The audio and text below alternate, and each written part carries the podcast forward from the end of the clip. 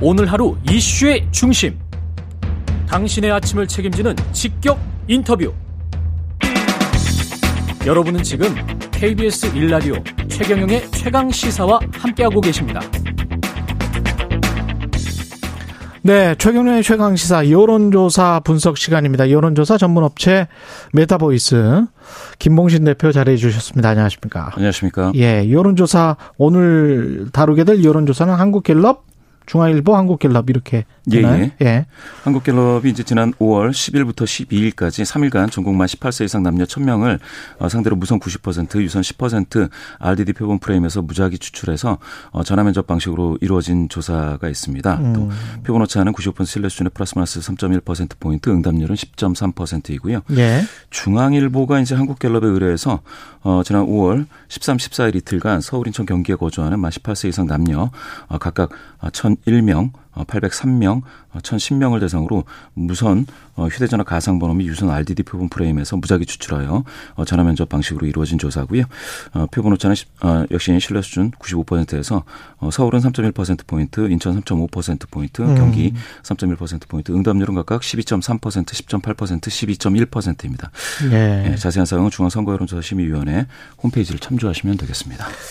그러니까 이게 이제 서울, 인천, 경기 각각 거주하는 사람들을 예. 다 예. 이렇게 따로 뽑아서 한 거네요. 예, 예, 그렇죠. 그렇습니다. 예, 전국적으로 한 이게 아무래도 지, 방 선거니까 그렇게 해야 되겠습니다. 예, 예. 지난 10일 취임한 윤석열 대통령 첫 직무 수행 평가 나왔는데 예, 예. 어떻게 나왔습니까? 아, 잘하고 있다가 52, 한 절반 52. 정도. 예, 예. 음. 근데 이제 잘못하고 있다는 37 정도로 아, 예, 한 15%포인트 격차로 긍정적인 잘하고 네. 있다라는 긍정평가가 좀 우세합니다. 이게 당선인 시절에는 긍정이 한 41까지 내려왔었는데 음. 취임이 되니까 11%포인트 긍정이 좀 많아져서요. 예. 어, 컨벤션 효과가 일부 있다 이렇게 보여집니다. 아, 예. 근데 52% 그리고 예. 이게 지역적으로는 어떻게 좀 차이가 있나요? 어떻게 보면 지역적으로는 뭐 전통적으로 영호남은 좀 대조적으로 예, 예, 예. 좀 이렇게 차이가 좀 있었는데요. 예. 호남에서 이제 잘 못하고 있다가 63, 음. 아, 영남, 대구, 경북에서는 잘하고 있다가 68, 부산, 울산, 경남에서는 65 이렇게 냈는데요. 이게 인천, 경기에서는 완전히 대등합니다. 잘하고 있다, 잘못하고 있다. 어. 예. 그런데 서울에서는 또 잘하고 있다가 51로 평균하고 비슷합니다. 아, 그래요? 예, 예. 예. 잘하고 있다가 52였는데 서울은 51이고 예, 예, 인천 경기 지역은 잘하고 있다가 44, 40. 잘못하고 있다 43 완전히 아, 예, 그렇군요. 예. 세대별로는 어떻습니까? 예, 세대별로 따졌을 때는 이제 이게 좀 재미있습니다. 음. 30대에서 잘하고 있다가 54%니까 이제 절반 약간 넘는데요. 예. 40대에서는 잘 못하고 있다가 51. 그러니까 절반이거든요. 아. 3, 40대가 완전히 대조적입니다. 그러네요. 예, 예. 어. 그리고 이제 잘, 잘하고 있다. 잘잘못을 좀 대등하게 에, 이렇게 분포가 되어 있는 그런 연령대는 20대, 50대고요. 50대도 44대 45 정도 예, 예. 되니까 뭐 거의 45. 차이가 없다라고 봐, 예, 예, 봐야 맞습니다. 되고요. 60세 이상에서는 음. 이제 60세 60대에서는 66이 잘하고 있다. 70대 이상에서는 73%가 잘하고 있다. 왜 잘하고 있다고 생각하는 거죠? 긍정평가, 부정평가 각각 이유가 있을 텐데. 그렇습니다. 예. 이유를 또 이제 한국갤럽은 이제 오픈문항 주관식으로 좀 물어봤는데요. 이 긍정평가 이유는 이제 좀 분산이 되어 있습니다. 음. 뭐 공약을 잘 실천한다 8%, 대통령 직무 이전이 좋다 7%뭐 이렇게 쭉 분산이 돼서 10% 이상 되는 게 없는데요. 예. 부정평가, 잘 못하고 있다라고 평가하는 사람들 중에서는 집무실 이전에 대한 그 부정평가 이유로 드는 비율이 예, 30%. 높군요. 예. 예. 인사 문제가 17%. 공약 실천이 미흡하다 10% 이렇게 두 자릿수가 쭉 한 세 개로 정리되고 있습니다. 지난번에 나오셔서 말씀하셨을 때랑 이 집무실 이전이랄지 인사 문제랄지 이런 거는 똑같은 것 같습니다. 그렇습니다. 그러니까 부정평가를 하는 예, 예. 그런 응답자들 중에서는 맞습니다. 집무실 이전과 인사 문제는 계속 예. 예. 계속 크게 나오고 있습니다. 앞으로의 전망은 어떻습니까? 예, 예. 이게 이제 지금까지 평가였는데 예. 그러면 5년간 직무 수행을 잘할 것 같으냐라는 음. 저, 저, 전망에서는 예. 그래도 이제 전망까지는 이제 박하게 예. 응답하기가 좀 그랬는지 음. 잘할 것 같다가 이제 10명 중에 6명이 60%고요. 음. 잘 못할 것 같다가 28%에 머물렀습니다.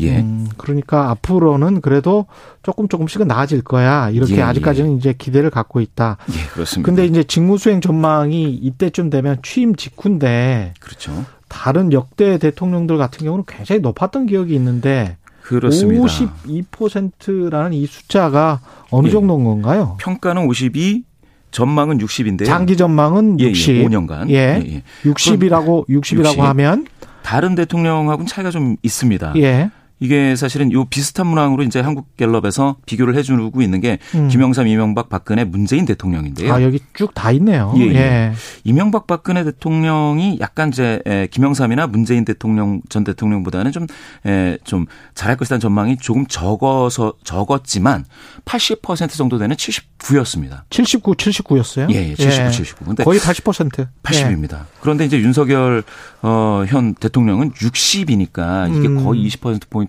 격차거든요. 상당히 크죠. 김영삼 대통령은 85.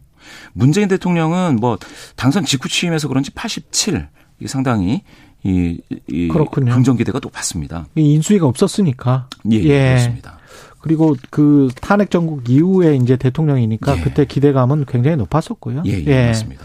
그런저런 거를 생각을 한다고 하더라도 정상적인 과정이었던 이명박 박근혜 대통령 보수. 정권의 대통령보다는 한 20% 포인트 정도 예, 예, 낮네요. 예, 예, 그렇습니다. 이거는 어떻게 봐야 될까요? 연령대별로도 어떤 차이가 있습니까? 이 응답 차이는?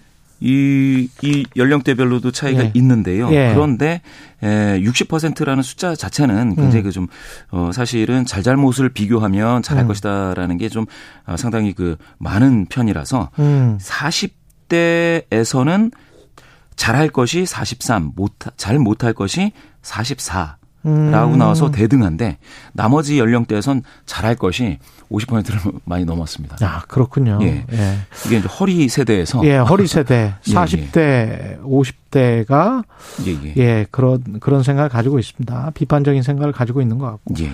정당별 지지도는 어떻습니까? 정당별 지지도가 이게 음. 사실은 더불어민주당이 10%포인트 지난주에 41이었다가 이번에 31로 10%포인트 하락했고요. 예. 어, 국민의힘은 지난주 40에서 45, 그러니까 5%포인트 높아져서 두 당의 격차가 5차범위를 넘는 14%포인트입니다. 정의당은 한 음. 5%고요. 어, 요 정도의 에, 격차가 나타나는 거는 어, 새 정부 출범 컨벤션 효과라고 볼 수 있는데요. 그러네요. 예. 다른 집권 여당 프리미엄이 그렇습니다. 예. 예, 집권 여당이 이 돼서 그런데 이 컨벤션 효과가 예전보다는 그렇게 세지는 않은 것 같아요. 음, 예전보다는. 예전보다는 예, 예. 예. 예. 전에는 그 뭐 그 문재인 대통령 당선했을 때는 당선됐을 때는 전 대통령 당선됐을 때는 민주당 지지도가 뭐 50%를 넘는다던가 음. 이렇게 좀 세게 나타나는데 그때보다는 약하지만 음. 그래도 출범 컨벤션이 상당한 충격이고요. 한국갤럽은 이거에 대해서 보수 정당 지지도가 7년 6개월 만에 최고치다. 그렇겠습니다. 예, 예, 그렇게 예, 좀 밝혔습니다. 그래서 예. 어, 상당히 이 국민의힘으로서는 그래도 조금 어깨에 힘이 좀 들어가는 상황입니다. 음. 한동훈 법무부 장관 후보자 그 예. 주요 이슈 인선 내각 인선과 관련해서는 여론조사 어떻게 나왔는지도 궁금하고요. 한동훈 예, 예. 정호영 같이 볼까요? 예, 예. 예. 한동훈 법무부 장관으로 지명한 바에 대해서 적합하다라는 응답이 44, 적합하지 않다가 36. 음. 예, 예. 그래서 어 지금 어 뭡니까 8% 포인트가 긍 그 적합하다. 예, 예. 예. 그러니까 우세한데요. 이게 지난 4월 3주 대비해서는 긍정 응답이 6% 포인트 더 많아진 겁니다. 어. 한동훈에 대해서는 인사청문회를 보고 예, 예. 오히려 긍정답이 많아졌다. 예, 예, 예, 조금 많아졌는데요. 예. 어, 정호영 보건복지부 장관 지명에 대해서는 긍정응답이 24%로 상당히 좀 아, 예, 저조한 상황입니다. 음. 부정응답이 45니까요. 예. 예, 예, 상당한 차이가 있습니다. 그대로 만약에 강행을 하면 조금 정권 초기에 맞습니다. 발목이 잡힐 수도 있겠습니다. 예, 예, 맞습니다. 여론을 보면 여론 자체는 예. 예, 좋지 않습니다. 인사청문회에서 뭘 국민들이 많이 봅니까? 이게 가장 용납할 수 없는 문제 이런 예. 거를 또 따로 물었습니다 이번에. 예, 예. 예. 가장 그 용납할 수 없는 문제 두 개까지 응답을 받았으니까 좀 이제 음. 합치면 퍼센트가 좀 커지는데요. 탈세라든지 재산 증식 문제에 아, 싫다. 이게 52. 재산 증식, 탈세. 예. 여기에 이제 두 번째로 많이 나온 게 부동산 문제거든요. 또 비슷한 그 맥락으로 좀 볼 수가 있겠습니다. 그래서 이게 35 나왔고요. 그 다음에 이제 입시 취업 문제가 32인데 재밌는 거는 18에서 29세 청년층에서는 어, 물론 이제 탈세하고 부동산 문제도 51로 많이 나왔지만 음. 부동산 문제 44, 입시 취업 문제 또 44로 해서 아, 이쪽에서 또 청년들의 관심사는 입시라든지 취업 문제에 그렇죠. 아빠 찬스 문제라든지 이런 거에 굉장히 좀 분노하고 있는 그런 마음을 읽을 수가 있었습니다. 문항이 근데 지금 약간 좀 묘하네요. 탈세 같은 경우는 명백하게 사람들이 뭐 싫어할 내용인데 예, 예. 재산 증식이 부조리한 재산 증식이나 뭐 편법적인 재산 증식 을 이야기하는 건지가 부정확해서 예. 그냥 예, 예, 그렇죠. 합법적으로 재산 증식을 했다면 이거 싫어할 이유는 없는 거 아니에요. 맞습니다. 예. 그럼에도 불구하고 최근에 나타나는 인사청문회에서 예. 거론되는 문제로서의 재산 증식은 아무래도 국민적인 감정 부조리하게 보였다. 예, 예. 마음에 안 드는 것 같습니다. 한덕수 총리 후보자 같은 경우에 뭐 한 4년 동안 몇십억 받았다. 그렇죠. 그런 것들이 뭐 예, 상식적이지 않다라고 보는 것 같습니다. 예. 예. 그 다음에 이재명 전 지사, 안철수 전 대표, 예, 예. 전 인수위원장, 예, 뭐 예. 국회의원 보궐선거 출마를 했는데요. 예, 예. 이에 대한 여론도 지금 갤럽이 조사를 해봤습니다. 예, 예, 맞습니다. 안철수 전 대표의 이제 경기 성남 분당갑 출마에 대해서는 음. 좋게 본다라는 긍정응답이 절반 정도인 51%, 좋지 않다, 않게 본다가 34%로 어, 좋게 본다라는 응답이 더 많았습니다. 예. 그런데 이제 이재명 어, 전 지사의 인천 계양을 출마에 대해서는 이게 좀 반대입니다. 좋게 본다가 37에 머물렀고요. 좋지 않게 본다는 부정응답이 48입니다. 음, 48. 예. 예. 아무래도 이재명 인천 개항을 출마는 좀 좋지 않게 본다가 좀 높네요. 예, 예, 예. 맞습니다. 좀 그렇죠.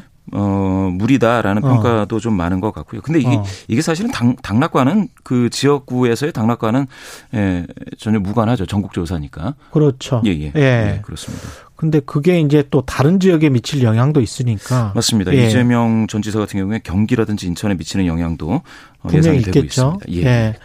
이번에 응답 접근성은 어땠습니까? 이게 그러니까 사실은 이렇게 나오고 음. 어 정당 지지도 같은 경우에도 더불어민주당이 이제 굉장히 포인트 하락하고 하는 게 높게 나왔죠. 예, 예. 예. 지난 조사에서는 보수가 32.3, 진보도 한 32, 30.2로 이제 대등했는데요. 지난 조사에서는 예, 예. 예. 예 3월 응답 어, 접근성이 예, 예, 예. 그렇습니다. 근데 이번에는 보수 성향자다라고 밝힌 분들이 이제 33.8. 음. 그런데 이제 진보 성향자라고 밝힌 분들은 스스로가 25.6%로 좀 낮아졌습니다. 아. 예, 이거는 아무래도 어, 출범 초기에 여러 가지 이슈에 대해서 좀 피로감을 느끼는 진보 성향자가 많아서 네. 응답 적극성이 좀 떨어지고 있다 이렇게 보실 수 있겠습니다. 응답 적극성이 떨어지는 것을 이제 여론조사 기관이 보정을 하기는 하잖아요.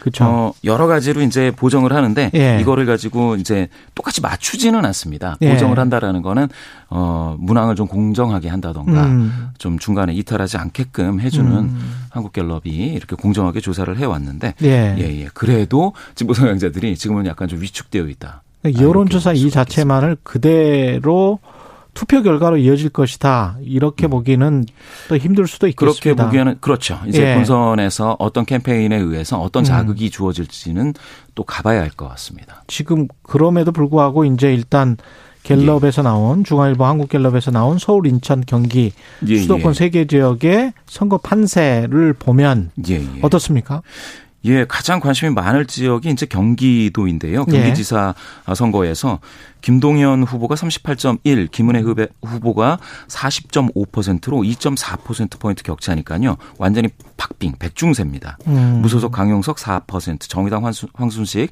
1.1% 이렇게 나왔고요. 예. 예. 그래서 여기서는 좀 박빙인데 그런데 서울시장에서는 어, 오세훈 현 시장 지지도가 56.5% 과반이고요. 예. 예, 송영길 전 대표가 31.4%에 머물러서 어, 정의당 권수정 1.9%등 고려했을 때 음. 아, 이게 좀 압도적이네요. 오세훈 현 시장. 그러네요. 예. 예. 그다음에 인천. 인천 같은 경우에는 더불어민주당 현 시장 박남춘 시장이 32.9로 좀 이렇게 좀 제한적으로 어, 나왔고요. 예. 예. 국민의힘 유정복 후보 어, 45.8로 45.8 예, 격차가 12.9% 포인트 앞서 있습니다. 예. 정의당 이정미 후보는 4.8입니다. 알겠습니다. 여기까지 듣겠습니다. 예. 김봉신 메타보이스 메타보이스 대표였습니다. 고맙습니다. 감사합니다. 예, KBS 1라디오 최경영의 최강 시사 2부는 여기까지입니다.